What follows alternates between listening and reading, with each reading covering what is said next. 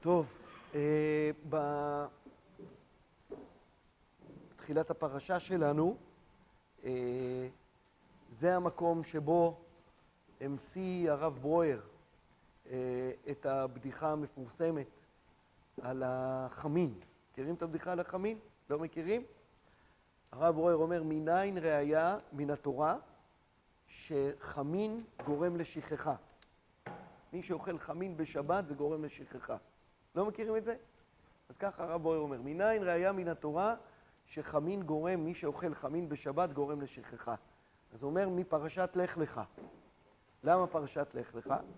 כי יהודי מגיע לבית כנסת וקורא, ויאמר השם אל אברהם, לך לך מארצך וממולדתך ומבית אביך אל הארץ אשר אראך, והוא לא שואל שום קושייה. איזה קושייה צריך להקשות? מה? לא למה. איזה קושייה צריך להקשות? קושייה פרשנית, פשט. איזה קושייה? הנה, אתם רואים? גם אתם אכלתם חמין שבת שעברה כנראה, נכון? איזה... שמה? יפה. הפרשייה הקודמת, כן? צדיק אחד בסדום, אפרופו אה, עוד מעט פרשה, כן? אז הוא אומר, אה, ב, בסוף נוח, אנחנו קוראים, הפסוקים האחרונים, אנחנו קוראים, אה, ויקח אברהם, אה, סליחה, אה, ויקח תרח את אברהם בנו, ואלות בן ארן בן בנו, ואת שרי כלתו אשת אברהם בנו, ויצאו איתם מאור כסדים ללכת ארצה כנען. ויבואו עד חרן וישבו שם. נו, אז מה, נשאל, לפחות צריך לתת את הדעת, לשאול את השאלה, להגיד, רגע, מה היחס בין הציווי הזה, לך לך מארצך ומולדתך ומבית אביך לארץ אשר הרקע, לבין היציאה של תרח, שמוזכרת בפרשייה הקודמת. מה אומר הרב מוער?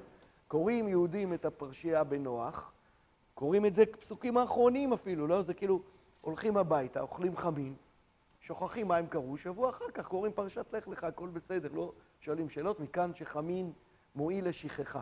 בסדר? זה מכאן הראייה של הרב ברויר, מן התורה שחמין מועיל לשכחה. אה, אז זה, זה הפתיחה ש...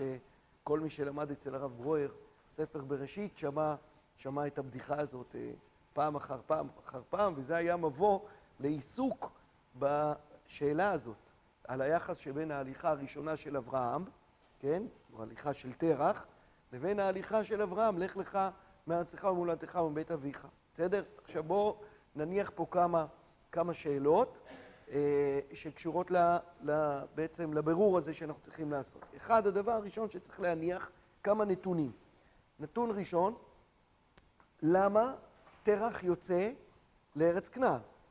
בסדר? זאת אומרת, זו שאלה שהיינו צריכים, בלי קשר לחמין, היינו צריכים לשאול בשבוע שעבר, בסוף פרשה הקודמת. זאת אומרת, אנחנו קוראים שויקח תרח את אברהם בנו ואת לוט בן ארן בן בנו ואת שרי כלתו אשת אברהם בנו ויצאו איתם מאור כסדים ללכת ארצה כנען. למה תרח יוצא לארץ כנען. לא כתוב, אין פה נימוק, אין פה סיבה, אין פה הסבר, אין פה צו. מה אתם אומרים? למה תרח הולך? מה?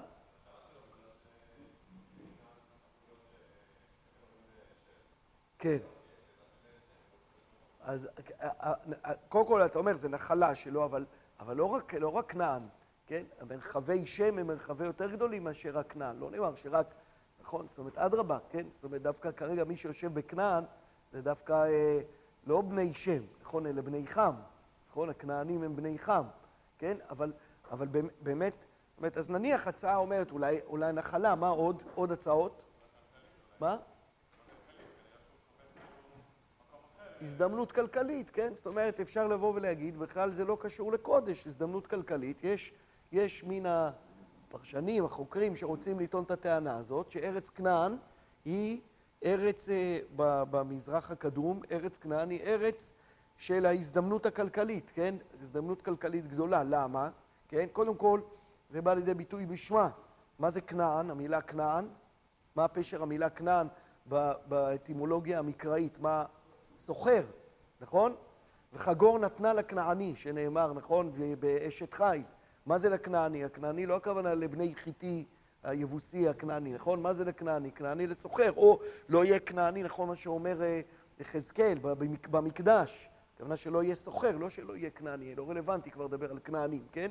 זאת אומרת, מילה, שם של כנען, לא משנה מה הסיבה, מה התוצאה, קשור לעובדה שארץ כנען היא ארץ המסחר. למה היא ארץ המסחר? אז פה צריך להעיר איזו הערה שצריך לשים לב אליה, כן? שהנתיב שבו אה, נעשה מסחר בין אסיה לבין אפריקה, כמה שזה נשמע מוזר, הוא הנתיב שעובר דרך מה שמכונה אגן הסהר הפורה. כלומר, אה, כמעט באתי להגיד יהודי שגר בנינווה, אבל אה, לא יהודי שגר בנינווה, כן? אשורי שגר בנינווה ורוצה עכשיו לייבא שנהבים מאפריקה. בסדר? איך הוא עושה את זה? איך הוא מגיע? איך, אה, כן? מה, מה הוא עושה? עכשיו, לכאורה הוא צריך ללכת דוך, צריך ללכת מזרחה, נכון? דרך אה, אה, האזורים של ירדן, נכון? פעם היו, זה היה מכונה H2, H3, כן? בתקופת המלחמת המפרץ הראשונה, לעבור דרך המדבריות האלה ולהגיע, דרך, לא יודע, דרך ערב הסעודית, לחצות באיזשהו מקום ולהגיע לאפריקה, נכון? אז לא, זה לא עובד ככה. למה? כי המדבריות האלה הן מדבריות שהן לא, בוודאי לא בתקופה המקראית, הן לא אפשריות למעבר. הן לא אפשריות למעבר כי אין שם מים, הן לא אפשריות למעבר כי אין שם אוכל, הן לא אפשריות למעבר כי אין שם מקום אישור, והן לא אפשריות למעבר כי יש שם שודדים, כן, ערביים, ש, ששודדים אה, מי שנמצא שם. ולכן אה, הדרך היחידה ללכת זה להתחיל ללכת לאורך החידקל צפונה, באופן אבסורדי, צפונה, לעבור דרך, כן, לעבור דרך ארם, כן, סוריה, טורקיה, כן, לבנון, להגיע לים התיכון וללכת לאורך הים התיכון, דרומה, עד למצרים ומשם לאפריקה. זה הנתיב. אגב, זה הנתיב גם, גם אחר כך, נכון? כש, כשירמיהו מדבר על מצפון תיפתח הרעה. למי הוא מתכוון כשהוא אומר מצפון תיפתח הרעה, נכון? למי הוא מתכוון? למי הוא מתכוון? לבבל, לאשור, נכון? זאת אומרת, כן, בוודאי לבבל, אבל נכון, אז למה מצפון? לכאורה, ממזרח. נכון? תיפתח הרעה. איפה בבל נמצאת ביחס לארץ ישראל? במזרח. אלא מה? למה מצפון? כי זה הדרך. נכון? הוא מגיע מצפון. נכון? נבוכדנצר מגיע, סנחריב באשור לפני כן מגיע מצפון. זה הנתיב. הנתיב הוא... ולכן, לכן שני דברים צריך לומר. א', באמת יכול להיות שטרח בכלל ההליכה שלו היא הליכה כלכלית. זאת אומרת, הוא אומר, יש, אני רוצה איזושהי הזדמנות כלכלית להגיע לשם. איך מגיעים לשם? הולכים דרך אגן השר הפורי, נכון, מלמעלה צפונה, ואז עוברים דרך ארם, ואז מה קורה כנראה לטרח, אם נמשיך בקו שלך? הוא מגיע ל... לחרן, ו... למה הוא לא ממשיך לארץ כנען? מה? אתה אומר הוא נפטר. אז טוב, נעשה, אני, אני אעשה סוגריים רגע, אני, אני, אני, אני, נעצור רגע רגע לבצלאל ונתקן את הטעות של בצלאל, שגם היא טעות שהיא מתבקשת, אבל זה, בצלאל, רואים ש, שעדיין לא הספקת לעשות שתיים מקרא אחד תרגום, עדיין על הפרשה, כי מה אומר רש"י? רש"י מאיר את תשומת ליבנו לנתון חשוב, כן? מתי תרח נפטר? תרח נפטר, בואו נעשה חשבון פשוט, כן? כתוב מתי אברהם נולד לתרח? כשתרח היה בן, ככה זה כתוב בסוף פרשת נוח, כשהוא היה בן 70, נכון? אה, מתי אברהם, באיזה גיל אברהם יוצא, אנחנו יודעים מהמשך, באיזה גיל אברהם יוצא לארץ כנען, כשהוא היה אברהם בעצמו בן 75, נכון? 75. כמה זה 70 ועוד 75? 145. באיזה גיל נפטר תרח? 205 נדמה לי, לא? כמה הוא נפטר? והיו מטרה חמש שנים ומאתיים שנה, נכון? כלומר, כלומר, אברהם יוצא מחרן לארץ כנען, כשתרח יש לו עוד 65, אה, צעיר, במלוא כוחו, רק בן 145, נכון? זאת אומרת, יש לו עוד 60 שנה לחיות. רש"י אומר, למה התורה מתנסחת באופן כזה, שמשמע שתרח מת, ורק אחרי שתרח מת, הקדוש ברוך הוא נגלה לאברהם פרשת לך לך, כדי שלא יהיה פתח למקטרגים, לומר שאברהם לא, לא קיים מצוות כיבוד הורים וכו', ככה אומר רש"י, כן? אבל, אבל לכן אני רוצה להגיד שאי אפשר להגיד שתרח לא הספיק.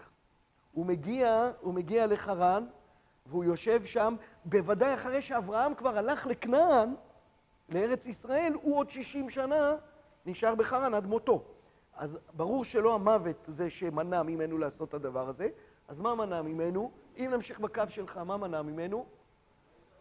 שמה? היה לו טוב שם. הגיע לשם, עם ההזדמנות, אם הוא חיפש הזדמנות כלכלית, אולי אפשר להוסיף גם הזדמנות תרבותית. אז הוא הגיע לחר, לחרן, ראה כי טוב, יש שם סחורה, יש שם מסחר, יש שם אה, אה, אה, תרבות דתית ענפה, מלא מקדשים, מלא פולחנים, פולחני ירח, כל מיני פולחנים שהתאפיינו בחרן. והוא אומר, מצוין, הגעתי למנוחה ולנחלה, לא צריך להמשיך הלאה, בסדר? זה אם אנחנו אומרים שהמניע שלו בכלל היה כלכלי, שלא היה לו בכלל איזשהו הקשר מעבר לדבר הזה, בסדר? הפרשנים חלוקים, האם המניע של תרח היה מניח חולי, נקרא לזה, כלכלי, משהו אחר, כן? או מניע של קודש. לדוגמה, אה, חזקוני אומר, כן, בדרך של מה שהצעת, אה, כי היה מזרעו של שם, ולהם ניתנה הארץ למורשה כי דכתיב ויהי כנען עבד למו, ויצאו איתם לוט ושרי, שהיו אח ואחות עם תרח ואברהם, שהיו ראשים בעיקר, ויצאו איתם מאור כסדים במצוות הקדוש ברוך הוא, כי דכתיב, אני השם אשר הוצאתי לך מאור כסדים. ולא הספיק תרח לבוא בארץ כנען ויעמוד בחרן. בסדר? זאת אומרת, חזקוני אומר דבר פשוט, עוד מעט נראה את הפסוק שהוא נסמך עליו, כן? אבל מה חזקוני אומר? הציווי לאברהם היה בחרן, אה, באור כסדים. ותרח יוצא מאור כסדים במטרה דתית, לא במטרה כלכלית. הוא יוצא כדי להגשים את ההבטחה האלוקית ללכת לרשת את ארץ כנען. דעקה הוא לא הספיק, נעצר בדרך, בסדר? ומת. בסדר? כמה דברים קשים על הפירוש הזה, נכון? דבר ראשון שקשה על הפירוש הזה, שלמי הייתה התגלות ללכת מארצך ומולדתך מבית אביך? לאברהם. עכשיו, ההליכה הזאת לא קרויה על שם אברהם, ההליכה קרויה על שם תרח, ויקח תרח את אברהם בנו. שתיים, העיקר חסר מן הספר, למה זה הפוך? אז שיהיה הפוך, קודם כל יהיה ההבטחה לאברהם, ואז שיהיה כתוב ויקח תרח, נכון? דבר שלישי, כמו שראינו, תרח לא מת. ב... לא, זאת לא הסיבה שמנע ממנו מלהמשיך ל... לארץ כנען.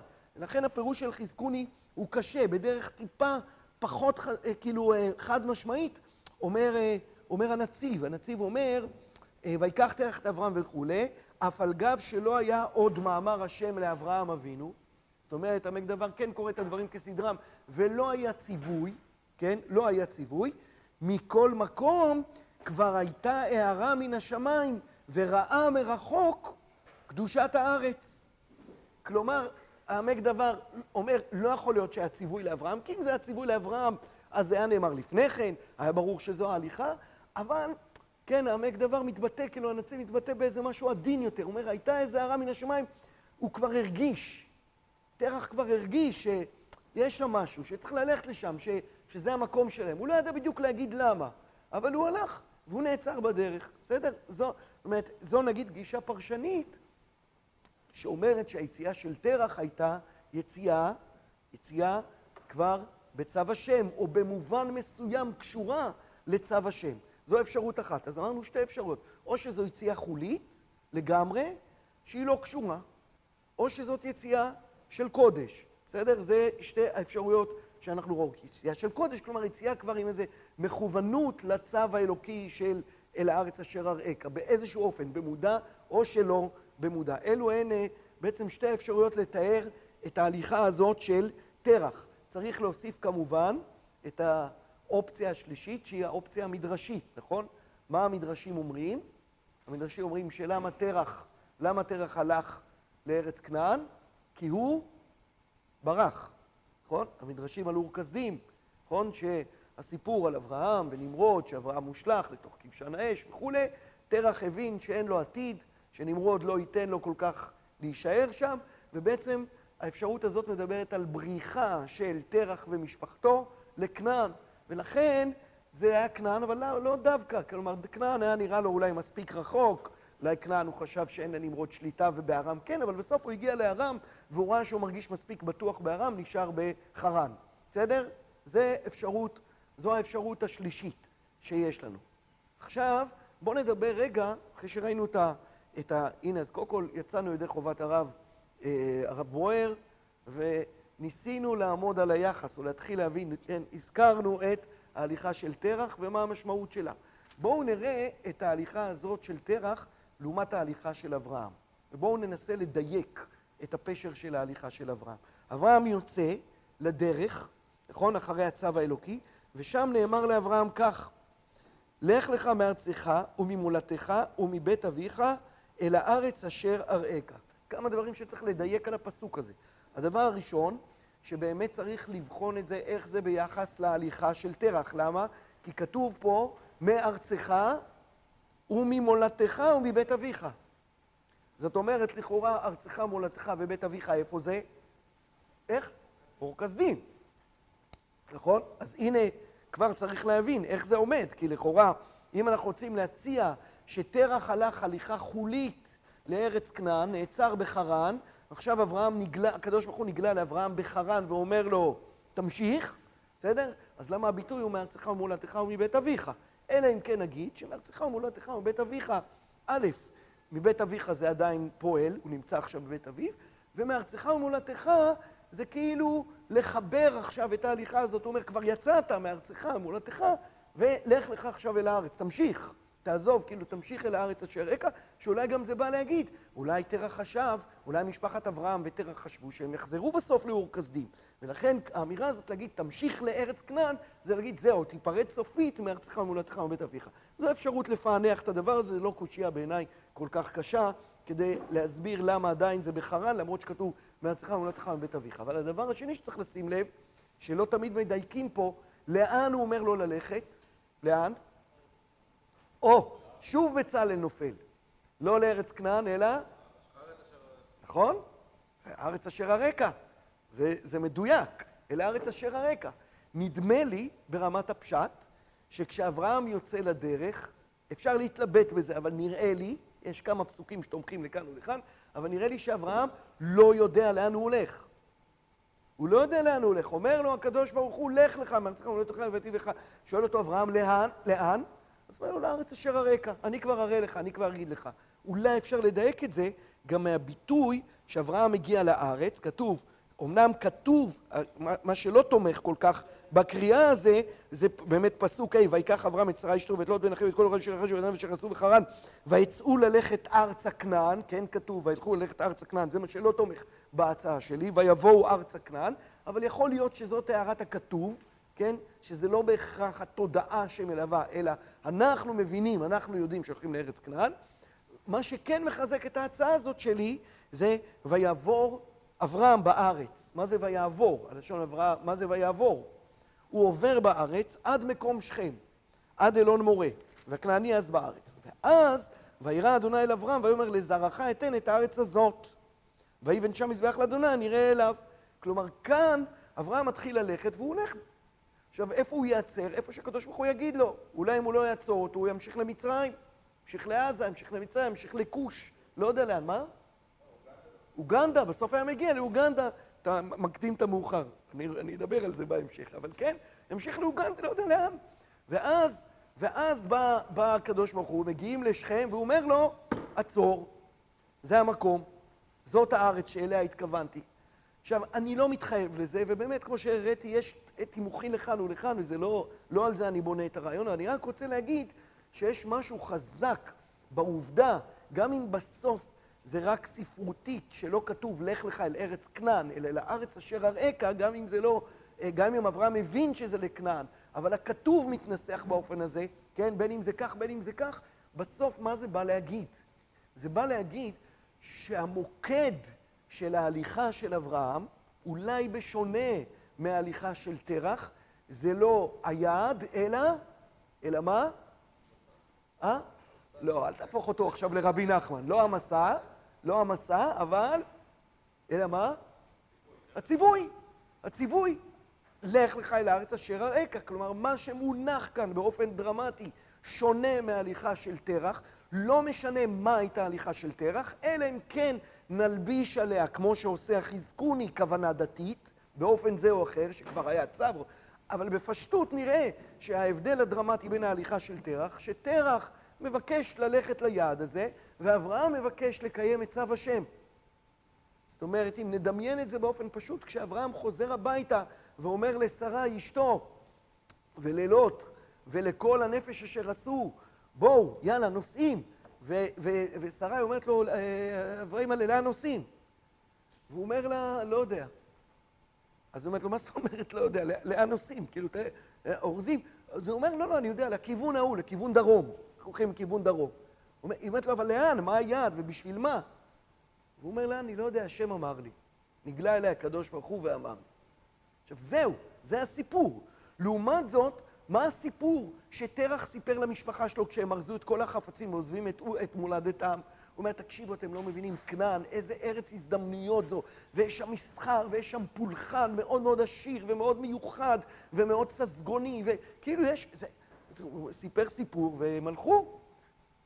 עכשיו, בסוף הם לא הגיעו, והוא הגיע, כן? זאת אומרת, יש הדגשה מאוד חזקה על הפער בין ההליכה הראשונה להליכה השנייה, גם מבחינה ספרותית, שכשתרח הולך כתוב, ויקח תרח את אברהם בנו ואת לוט בנו ואת בנו ויצרה כלתו של אברהם, ויצאו איתם מאור כסדים ללכת ארצה כנען, ויבואו, אנחנו מצפים שיהיה כתוב, ארצה כנען, אבל כתוב ויבואו עד חרן וישבו שם. לעומת זאת אצל אברהם כתוב, ויצאו ללכת ארצה כנען, ויבואו ארצה כנען. הם באמת הגיעו, שכאילו במובן מסוים, וזה נסביר אחר כך, אבל יבואו ארצה כנען, הביטוי הזה, שלושת המילים הללו, המתינו מסוף פרשת נוח, שבוע שלם הם המתינו, כי שם קראנו, ויבואו, וילכו, ויצאו ללכת, לא ויצאו, אלא ללכת ארצה כנען, ומתי מגיע ויבואו ארצה כנען? עכשיו, רק עכשיו. זאת אומרת, עכשיו במובן מסוים מושלם המסע של תרח.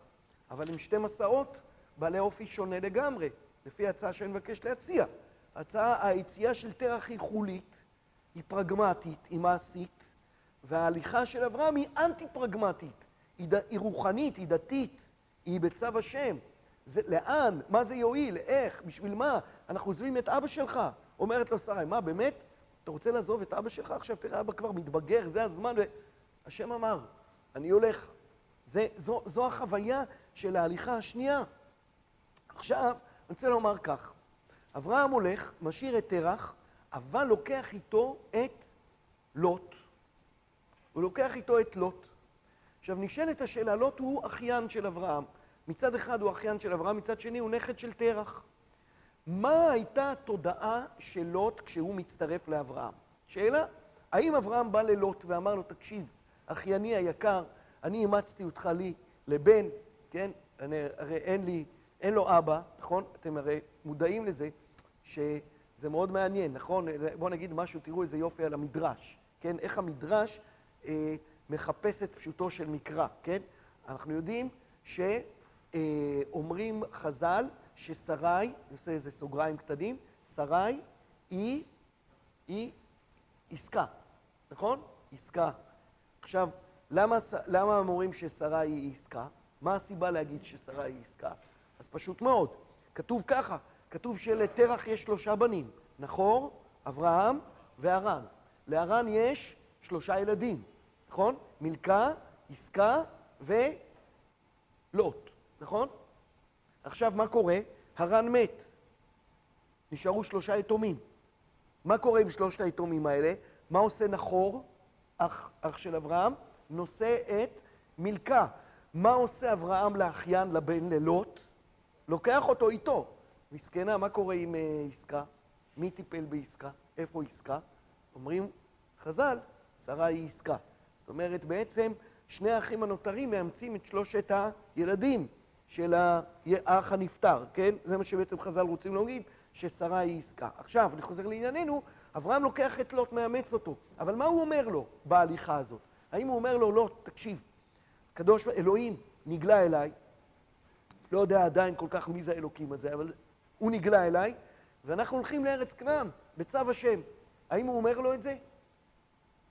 או שהוא לא אומר את זה ללוט.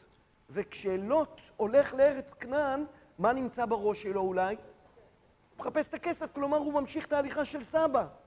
הוא אומר, אה, נכון, עכשיו אני נזכר, הרי סבא רצה להגיע בכלל לכנען, אז אני הולך, אה, כן, אה, אברהם, אני מבין. מהי התודעה של לוט? בעצם תודעת לוט מתבררת לנו בפרשה בהמשך. למה? מגיע אברהם, בדיוק, מגיע אברהם לארץ, יש רעב בארץ, מיד אחרי שאברהם מגיע, שני נתונים שצריך לומר, אחד שיש כנעני בארץ, שתיים שיש רעב בארץ, ואז כשיש רעב בארץ, הם יורדים למצרים. הם רואים, יורדים למצרים. למה הם יורדים למצרים? כי במצרים הבצורת לא משפיעה. נכון? הארץ תלויה בגשם, מצרים לא תלויה בגשם. יורדים למצרים, חוזרים עם רכוש רב, מגיעים בחזרה לכנען, ואז יש ריב בין רועה מקנה אברהם לרועה מקנה לוט, רבים ביניהם, ומציע אה, אברהם ללוט, בואו נחלק את הארץ עם הימין והשמאלה ועם השמאל והימינה. מה זה ימין ושמאל? מה זה ימין ושמאל? צפון דרום, נכון? זאת אומרת, את הארץ מחלקים כימין ושמאל. אתם יודעים, במפה המקראית, הצפון שלנו, מה שנקרא הצפון, זה קדמה, נכון? בגלל זה זה נקרא קדימה. זאת אומרת, מזרח, מזרח, מה אמרתי? לא, לא. הצפון שלנו, מה שאני התכוונתי להגיד, שמה שאצלנו זה צפון, כלומר להצפין מפה, אז במפה הקדומה זה להזריח את המפה, מלשון מזרח, כן? זאת אומרת, קדמה, פנים קדימה, זה המזרח. ואם, למה? כי שם השמש, השמש העולה, נכון? בואו אני אגיד לכם עוד פעם, יש לי היום הרבה גלישות, אבל הן חשובות, נכון? אנחנו אומרים, המפה שלנו, אה, הקדימה שלה זה הצפון. איך זה נוצר בהיסטוריה זה מעניין, אבל הקדימה שלנו זה הצפון, נכון? אנחנו אומרים להצפין את המפה. אנחנו אומרים מצפן, נכון? מצפן, מה זה מצפן? כיוון. כשיש לך כיוון, יש לך מצפן, זה הכוונה צפון, נכון? להורות את הצפון. נכון? בן אדם שאיבד כיוון, איך אנחנו אומרים? מה אנחנו אומרים? הוא איבד את הצפון, נכון? המפה המקראית, הפנים הם אל המזרח, קדימה, קדמה, קדימה, נכון? זה ה... ויש לזה אפילו, אם תרצו, אה, יש לזה אפילו ביטוי שנשאר בשפה הלטינית. שפה הלטינית, איך אומרים בלעז לבן אדם שאיבד כיוון? או, נכון, נועם, תגיד בקול, אין לו אוריינטציה. מה זה המילה הזאת, אוריינטציה? מה זה המילה אוריינט? אוריינט זה מזרח, בסדר? זאת אומרת, זה כאילו כמו להגיד, הוא איבד את הצפון, זה להגיד, הוא איבד את המזרח, אין לו אוריינטציה, בסדר? המפה המקראית היא קדימה. ואז ממילא אני חוזר לענייננו, סגור סוגריים, אז אם המזרח הוא קדימה, אז ימינה זה דרום, נכון, תימן, ושמאלה זה צפון, וימה, כן, החור זה הים, כן, זה, זה המערב. עכשיו, אומר לו, עכשיו ברור, את הארץ מחלקים צפון ודרום, נכון? בגלל המבנה הטופוגרפי של ארץ ישראל, מחלקים אותה, נכון? אם אני אגיד אני צפוני, אז תגידו אני מרמת הגולן. אם אני אגיד אני דרומי, אז תגידו אני מבאר שבע. אבל אם אני אגיד אני מזרחי, אתם לא תגידו שאני מיריחו, נכון? זאת אומרת, אין, זאת אומרת, זה, זה, אין מזרח ומערב בארץ, באמת. יש צפון ודרום. אז זה מה שמציע אברהם עם הימין והשמאל, עם השמאל והימינה. עכשיו, לוט פתאום מסתכל לאן? מסתכל מזרחה. ומה הוא רואה במזרח? כן? נקרא את זה. במזרח, רגע, הנה.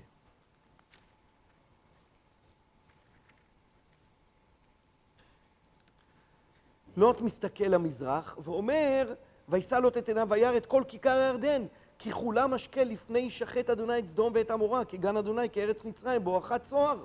ויבחר לו לוט את כל כיכר ירדן, וישא לוט מקדם, ויפרדו ישמעאל אחיו. אברהם ישב בארץ כנען, ולוט ישב בערי הכיכר. כלומר, מה מסתכל לוט? לוט מסתכל על כיכר הירדן, מסתכל על סדום, לפני שחט השם את סדום. כלומר, איך נראית סדום לפני שחט השם את סדום? כמו מה היא נראית? כמו, כמו ארץ מצרים. ואפילו כמו גן השם, כגן השם. מה זה גן השם בפשטות? גן עדן. למה? כי מה מאפיין את גן עדן? ארבע נערות, נכון, שמשקים אותו. מה מאפיין את מצרים? הנילוס. נילוס, כן, מצרים דומה לגן עדן, כן? אז גם כיכר הירדן באותה תקופה הייתה דומה למצרים. למה? כי הירדן זרם באופן משמעותי, זה היה לפני מהפכת סדום, לא היה מלח, לא היה את כל היובש והמדבריות, כן? לפני מהפכת סדום, והוא מסתכל על הירדן שהוא כולו פורח, כיכר הירדן היא כולה פורחת, מלאה, לא תלויה במה? לא תלויה במה? בגשם, ולוט אומר, אני רוצה ללכת לשם. עכשיו, זה נורא חזק.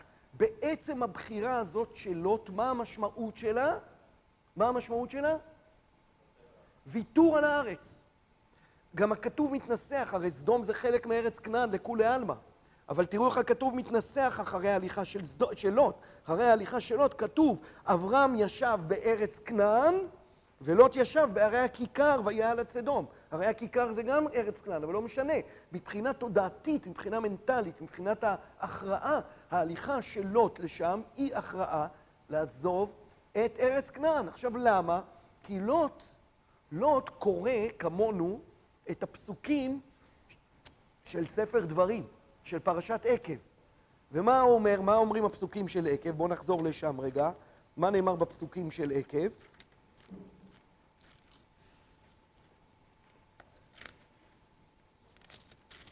שם נאמר כך, פסוקים המפורסמים, כי הארץ אשר אתה בא שמה לרשתה, לא כארץ מצרים היא אשר יצאתם משם, אשר תזרע את זרעך, מה? כן, אשר תזרע, אשר תזרע את זרעך והשקית ורגלך כגן הירק. אומרים הפרשנים, מה זה והשקית ורגלך כגן הירק? מה זה והשקית ברגלך? אז הפרשנים אומרים, ככה אומרים הפרשנים, החוקרים אומרים, שהנילוס היו חופרים תעלות אל השדות שלהם מהנילוס, והיו סוגרים, בחורף לא היה צריך, אז היו סוגרים את התעלות האלה, ובקיץ מה היו עושים? איך היו פותחים את התעלות? היו הולכים עם הרגל, ופשוט מפלסים את התעלות, והמים אחריהם היו זורמים, והשקית ברגלך כגן הירק. אז ארץ מצרים היא לא כזאת. אה, אה, אה, ארץ ישראל היא לא כזאת. הארץ אשר אתם עוברים שמה לרשתה, ארץ ערים מובקעות, למטר השמיים תשתה מים. ארץ אשר אל השם אלוקיך דורש מראשית, תמיד עיני השם אלוקיך בה מראשית שנה ועד אחרית שנה. איך זה בא לידי ביטוי מיד אחר כך? והיה עם שמוע, זאת הפרשייה הבאה. כלומר, ארץ כנען, בשונה מארץ מצרים, תלויה בגשם. עכשיו, התלות הזאת היא ביטוי להשגחה, להשגחה אלוקית. ככה זה מנוסח בספר דברים. זה לא רק תופעה אה, גיאוגרפית, שפה יש נילוס ופה אין נילוס. זה בעצם מספר סיפור עמוק יותר. זה אומר שעל מצרים אין השגחה אלוקית, ועל ארץ כנען יש השגחה אלוקית. כן? דיברנו על זה בשבוע שעבר, שארץ כנען היא חריגה בכך שמערכת היחסים של אדם, אדמה ממשיכה להישמר. אם תשמרו את מצוותיי, יהיה גשם, לא תשמרו את מצוותיי, לא יהיה גשם. עכשיו, לוט מסתכל על זה ואומר, תשמע, הרעיון הזה של אה, ארץ אשר עיני השם אלוקיך בא, הוא רעיון מאוד יפה, באמת. הוא רעיון מאוד יפה, מאוד רומנטי, אבל גדול עליי. אני לא רוצה את הבלגן הזה. כל שנה לעשות תפילת גשם, כל שנה להיות במתח, יהיה גשם, לא יהיה גשם, הארץ מתייבשת, לא היה... הכנעני אז בארץ, כל הזמן להיות תלויים, אם אנחנו נעשה את דבר השם, אז הכנעני יגבר, אה, לא אה, ייחלש, ואם אנחנו לא נעשה את דבר השם, הכנעני יגבר, אויבים מבחוץ. אה, בלגן, בשביל מה אני צריך את זה? בשביל מה אני צריך את זה? מה אני עושה? אני הולך למקום שלא תלוי בזה. בעצם, במובן מסוים, מעשה לוט הוא כמעשה מי? כמעשה מי? תרח, כמעשה הסבא שלו. זה בדיוק כמו שעשה הסבא שלו. זאת אומרת, אמר, נלך לארץ כנען, ראה יותר טוב בחרן, אמנם הוא לא התנסה בארץ כנען, אבל הוא אמר, יותר טוב בחרן, נשאר שם. לוט, אותו דבר. לוט אומר, תשמע, ראיתי, טעמתי איתה המצרים. במובן מסוים, כל הסיפור של הירידה למצרים, שאנחנו שואלים את עצמנו למה? למה אברהם הגיע לארץ כנען ומיד הקדוש ברוך הוא מזמן לו? חז"ל אומרים, זה היה אחד מעשרה ניסיונות של אברהם. בפשטות יש פה הליך של ברור, תהליך של ברור. ומה התהליך של ברור אומר? התהליך של ברור אומר, אני רוצה לדייק שכל מי שנשאר עם אברהם באמת מבין את המשמעות של ההליכה לארץ כנען. והמשמעות של ההליכה לארץ כנען היא משמעות של הקשבה לדבר השם, וזה הייחוד שלה, לא שיש בה הרבה, אה, גש, אה, שיש בה הרבה אה, תבואה, ושהיא הארץ הכי הכי עשירה, ו, ויש לה מחצבים, ויש לה... לא. הסיבה שהארץ הזאת היא הארץ המובטחת, כי זאת הארץ שעיני השם אלוקיך בה. אדרבה, היא נבחרה בגלל זה, בגלל שהיא תלויה בגשם, בגלל שהיא תלויה בהשגחה אלוקית. וזאת הבחירה. וזה מתחבר אל הצו של אברהם, של הלך לך. זאת אומרת, הוא הולך לארץ כאן לא בגלל שהיא יפה, לא בגלל שיש שם הזדמנויות של מסחר, לא בגלל... הוא הולך לשם כי השם אמר. והוא מגיע לשם והוא מבין שזאת הסיפור של הארץ הזאת, ההשגחה האלוקית. אבל לוט, כנראה כשהוא הולך לארץ כנען, ביחד עם הדוד שלו, הוא ממשיך את הליכת תרח, שהיא הליכה שהיא פרגמטית. ואם אתה פרגמטי, אז אם יש מציאות אחרת, מקום אחר, אז אולי הוא יותר טוב, אולי צריך ללכת אליו, בסדר? עכשיו, במידה מסוימת, יכול להיות, אני רוצה להגיד, עכשיו קצת באיזה אקטואליזציה של הרעיון הזה, שהוא ממשיך אחר כך, אגב, הוא לא נגמר בסיפור של אברהם ולוט. אפשר לראות אותו בהמשך התורה, אפשר לראות אותו בסיפור המרגלים והמעפילים. זה הנקודה הזאת של למה אני הולך לארץ כנען, ומה המניע שלי בהליכה לארץ כנען, ומה המהות של המניע, היא מתחילה בהליכה הראשונה של סוף נוח ולך לך, אבל היא ממשיכה לאורך כל התורה. כשאומרים למרגלים, אתם צריכים לעלות לארץ, אתם תיענשו אם לא תעלו, ואחר כך אומרים למעפילים, אתם תיענשו אם תעלו, מבלבלים, רגע, אז לעלות או לא לעלות? זה חלק מהאמירה. ארץ ישראל, העלייה אליה, היא צריכה להיות בצו השם. זה המניע, היא לא יכולה להיות. אם השם לא רוצה עכשיו שתעלו, אז אל תעלו. אם השם רוצה שתעלו, תעלו. כן? אז אני אומר באיזה נימה אקטואלית, כאילו, אה, אה, אקטואלית רחבה, אני מתכוון, לא של, של הימים האחרונים, אלא בכלל, של שיבת ציון הזאת. אפשר להסתכל על שיבת ציון הזאת ולבחון על פי הפרמטרים האלה, על פי המפה הזאת, מה המניעים. מה המניעים של ראשית הציונות, כן? מחילה, כאילו, אני לא אומר את זה כגנאי, אבל האם הם מניעים שיותר מהמרחב של תרח, או יותר מהמרחב של אברהם? נכון? זו שאלה. עכשיו, היו נפקמינות. לדוגמה, נפקמינה, אוגנדה, נכון? שאלה של אוגנדה, היא עוררה באופן מאוד, מי שקורא את הפולמוס שהיה שם, כן, אליעזר בן יהודה, הרב קוק וכולי, קורא שם, קורא שם בין השאר, בין השורות האלה, אה, אה, לא רק, אבל את השאלה הזאת. למה הלכנו לארץ כנען? עכשיו, מי שאמר אוגנדה, בסדר, זה יותר מורכב, גם לצד הזה וגם לצד הזה, כי גם יכולה להיות אמירה, בינתיים באוגנדה, בסוף נגיע לארץ ישראל, כן, אבל, אבל אני אקריא לכם דווקא, אני רוצה להקריא לכם, ככה לכבוד הדבר הזה שחשבתי, כן, נקריא לכם אה, אה, דברים שכתב ברנר. בסדר? ברנר כתב כך, אקריא לכם, מה לנו ארץ אבות? מה לנו ארץ הצבי שאין דרך לה? מה לנו העבר שלנו אם עבר איננו? אם אין לנו, אין עבר ואין עתיד, אם לנו אין עבר ואין עתיד, אלא הווה. על הווה. ימי הביניים, מערה. למערה אנו צריכים. למערה שביל נמלט. אבו לנו מערה ונחווה בה. זאת אומרת, הוא אומר את זה כאיזו אמירה, הוא אומר, חבר'ה, כאילו, הסיפור הוא לא ארץ ישראל, הסיפור הוא לא, בסדר, היה בעבר ארץ ישראל. הסיפור הוא עיר מקלט. אנחנו צריכים מקלט, תנו לנו מקלט להיחווה בה, העם היהודי, לברוח מאור כסדים, בסדר? תנו לנו. זה, זה, זה, זה הסיפור, בסדר? או, או... אה, כן, כן, כן, בטח.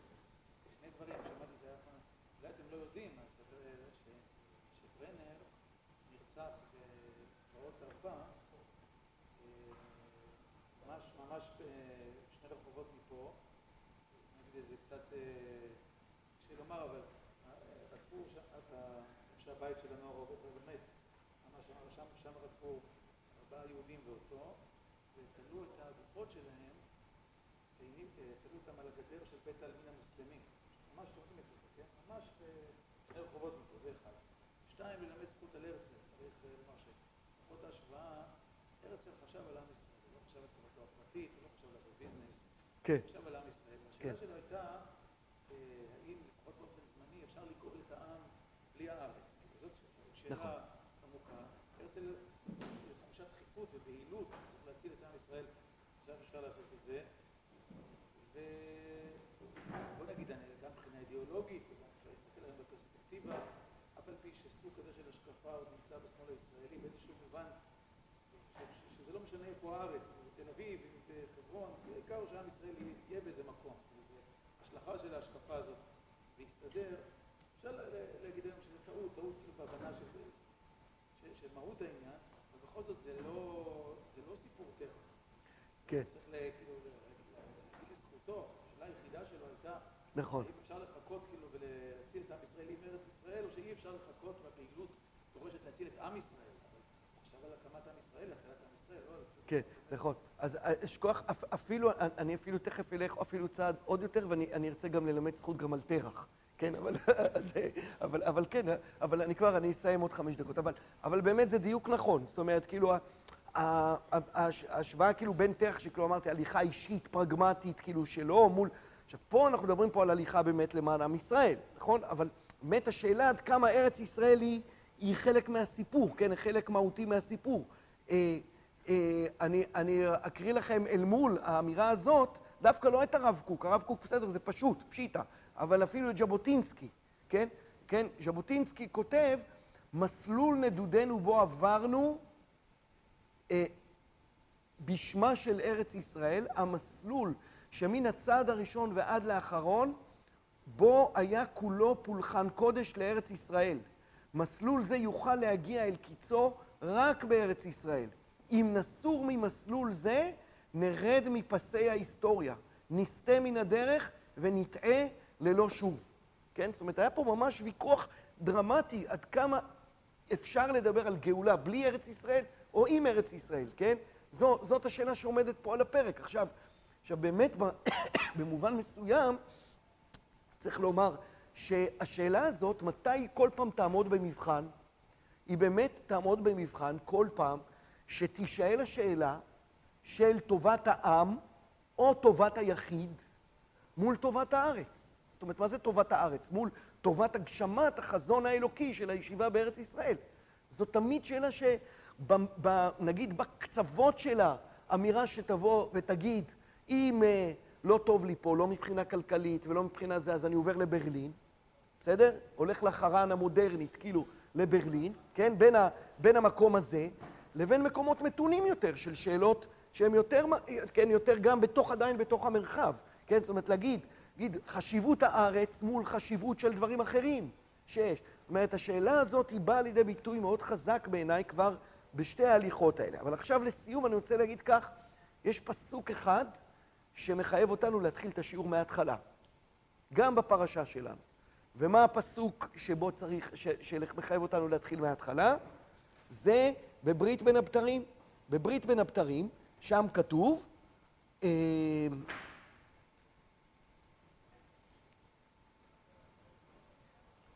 פסוק אה, ז' בפרק ט"ו, כן, הקדוש ברוך הוא נגלה לאברהם בברית בין הבתרים ואומר לו, ויאמר אליו, אני אדוני אשר הוצאתיך, מאיפה? מאור כסדים, לתת לך את הארץ הזאת לרשתה. טראח, הרס לנו את הכל.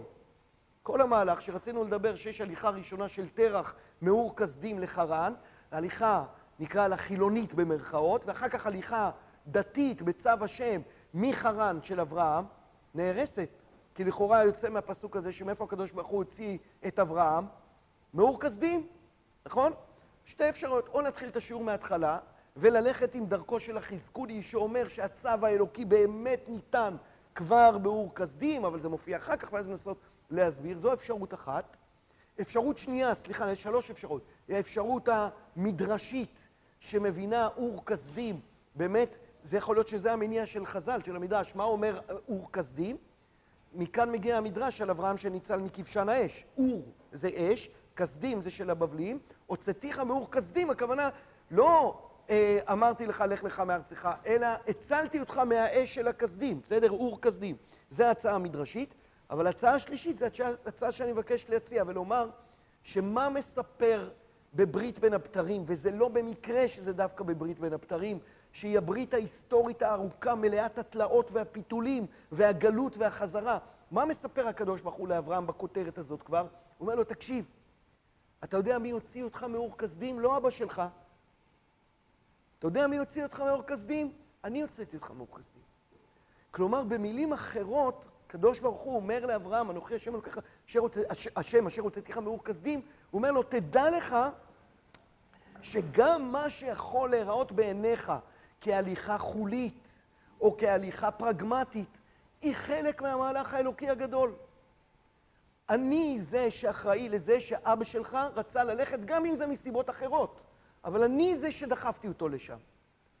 כלומר, מה שאני מבקש לומר, דרך הפסוק הזה, ובזה מה שהתכוונתי ללמד זכות על תרח, זאת אומרת להגיד שבסופו של דבר, כן, אם נתייחס במובן מסוים לציונות החילונית, כן, להרצל, כן, כמו שאמר הרב תמיר, זאת אומרת, מה אומר הקדוש ברוך הוא? הקדוש ברוך הוא אומר, תקשיבו, הרצל פעל בשליחותי. הרצל פעל בשליחותי, הוא חלק מיד השם להוציא את עם ישראל מהגלות ולהביא אותם לארצם. זה לא התחיל בציונות הדתית, או זה התחיל רק מאותם אלה שאמרו, כן, אנחנו באים לפה עכשיו לגאול את הארץ, כי אנחנו חוזרים לנחלת אבותינו וכולי. גם מניע שהוא אחר, כן, נכון, עם הדיוק של הרב תמיר, שזה מניע שהוא לא אישי, הוא מניע למען עם ישראל, אבל הוא לא בהכרח מניע אה, שנובע מעולם הקודש, שנובע מעולם ההבטחה האלוקית על ארץ ישראל וכולי. גם אם זה נכון, אומר בסוף הפסוק הזה, אנוכי השם אשר הוצאתיך באור כסדים, תדע לך שאתה חייב, ובאמת מי שאימץ את נקודת המבט הזאת לגמרי זה הרב קוק. ואם נגיד בנימה עוד יותר אקטואלית ומעשית, אה, אה, זה שצריך להבין שהקדוש ברוך הוא פועל דרך עם ישראל על כל גווניו ורבדיו. לא רק דרך מי שקורא בשם השם ואומר, אני פועל בשם השם. הוא פועל גם בהרבה דרכים אחרות, וההבנה הזאת, שגם הליכה של תרח, של אין בה שם השם, יכולה בסופו של דבר בפרספקטיבה להיראות כחלק, לא להיראות, אלא להתפרש, להתפענח כחלק מהמהלך האלוקי, זו הבנה מאוד מאוד עמוקה, שקצת אה, מטשטשת את הדיכוטומיה שניסיתי להציג דווקא בהתחלה, בין הליכה שהיא חולית להליכה שהיא של קודש, בין מהלך שהוא נובע משיקולים פרגמטיים, גם ערכיים, אבל פרגמטיים, מול הליכה, וכשנקודת המבט הרחבה הזאת, שמצד אחד מבחינה בין שתי ההליכות האלה, אבל מצד שני יודעת להגיד, אנוכי השם אלוקיך אשר הוצאתיך מאור כסדים, זו התמונה השלמה שבה צריך להסתכל על המהלך. עד כאן.